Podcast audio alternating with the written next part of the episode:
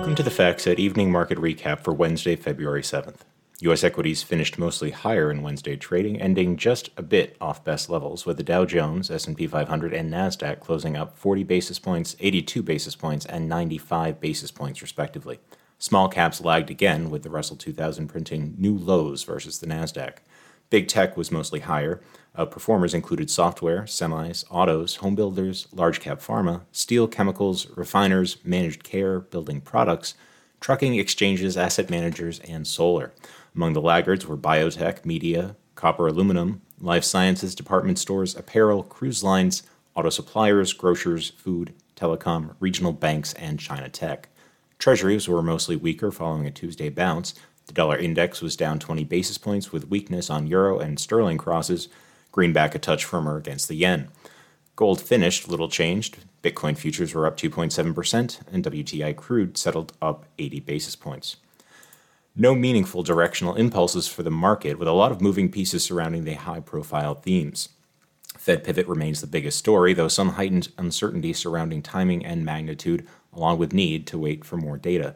Economic resilience, another area of focus, though positive macro surprise momentum has played into the good news is bad news theme.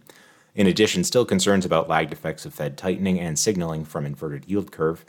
Earnings rebound, a bullish talking point, but also scrutiny surrounding outsized big tech contribution and disinflation risk for sales and operating leverage. Stretched positioning a bearish talking point, but also talk of some cushion from buybacks. Another quiet day on the U.S. economic calendar ahead of CPI annual revisions on Friday and January CPI next Tuesday. today's record $42 billion 10 year auction was well received, coming in around one basis point below of when issued yield for first stop through since February of 23 and primary take smallest since August of 23. Follows strongest strong $54 billion auction of three year notes on Tuesday. Another barrage of Fed speak included Fed Governor Kugler, the latest to say Fed needs more data before moving toward cuts. Barkin said he's in no particular hurry on policy rate. Collins said today it will likely be appropriate to ease rates later this year, though more evidence is still needed. Kashkari told CNBC today he sees two to three cuts this year. Note, despite all the headline noise, recent Fed speak has been consistent with the broader Fed pivot narrative, albeit one that is less aggressive than what the market has currently priced in. Big earnings day today and another blizzard of releases tomorrow. Among the larger reporters, Alibaba EPS missed but announced a $25 billion buyback boost. Biotech space seeing drag from Amgen on light guidance and less bullish obesity update, as well as Gilead after a miss with HIV cell therapy results soft. CVS cut its full year EPS guide based on Q4 medical cost trends. Some positive consumer spending takes from Chipotle, Ford, AZEK, and Scotts Miracle-Gro. Though on the flip side, Berry Global is seeing soft demand amid consumer inflation pressures, and VF Corp saw softness in major brands. Outside of earnings, headlines suggest Tesla is considering layoffs. Disney's ESPN, Warner Brothers Discovery, and Fox are working on a sports streaming service, and NYCB came under pressure again amid a lot of headline volatility. Notable movers to the upside today included XPO jumping 18.9% after a Q4 earnings and revenue beat with results ahead of consensus in North America and European transportation. Analysts were positive on operating revenue and accelerating LTL pricing. Sonos rose 17.1% following fiscal Q1 revenue, gross margin, EBITDA, and EPS all coming in ahead Company reaffirmed 2024 guidance, highlighted strong performance in streaming audio with Era 300 and Era 100, continued to talk up new product category, expects roughly 100 million in revenue from new products this year. Enphase Energy rate gained 16.9% on Q4 earnings, largely in line, though revenue was below. Gross margin was ahead of consensus.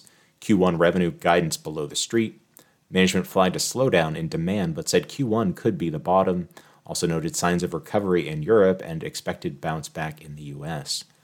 Movers to the downside saw Snap diving 35.8% after Q4 earnings were in line, but revenue was a bit light. Q1 sales guidance also not as strong as expected. Company attributed some of the weakness to the war in the Middle East. Brand advertising came in below consensus, uh, though engagement came in above analysts noted high expectations heading into the print. Hain Celestial Group fell 14.3% on fiscal Q2 EBITDA ahead, but lowered full year 2024 organic growth, EBITDA, and free cash flow guidance. Flagged rationalization of lower margin SKUs and sales and less favorable FX. Some sell side discussion about low expectations into the print. Mercury Systems lost 10.8% after fiscal Q2 earnings missed big. Revenue also missed. 2024 revenue guidance lowered due to expected reduced volumes in the second half. Free cash flow and bookings were bright spots, though. Street notes concerns around costs and technical difficulties. On deck for tomorrow, economic data, including final read on December wholesale inventories and weekly jobless claims, as well as earnings from ConocoPhillips, Kimco, and Verisign, among many others. That's all for today's evening market recap.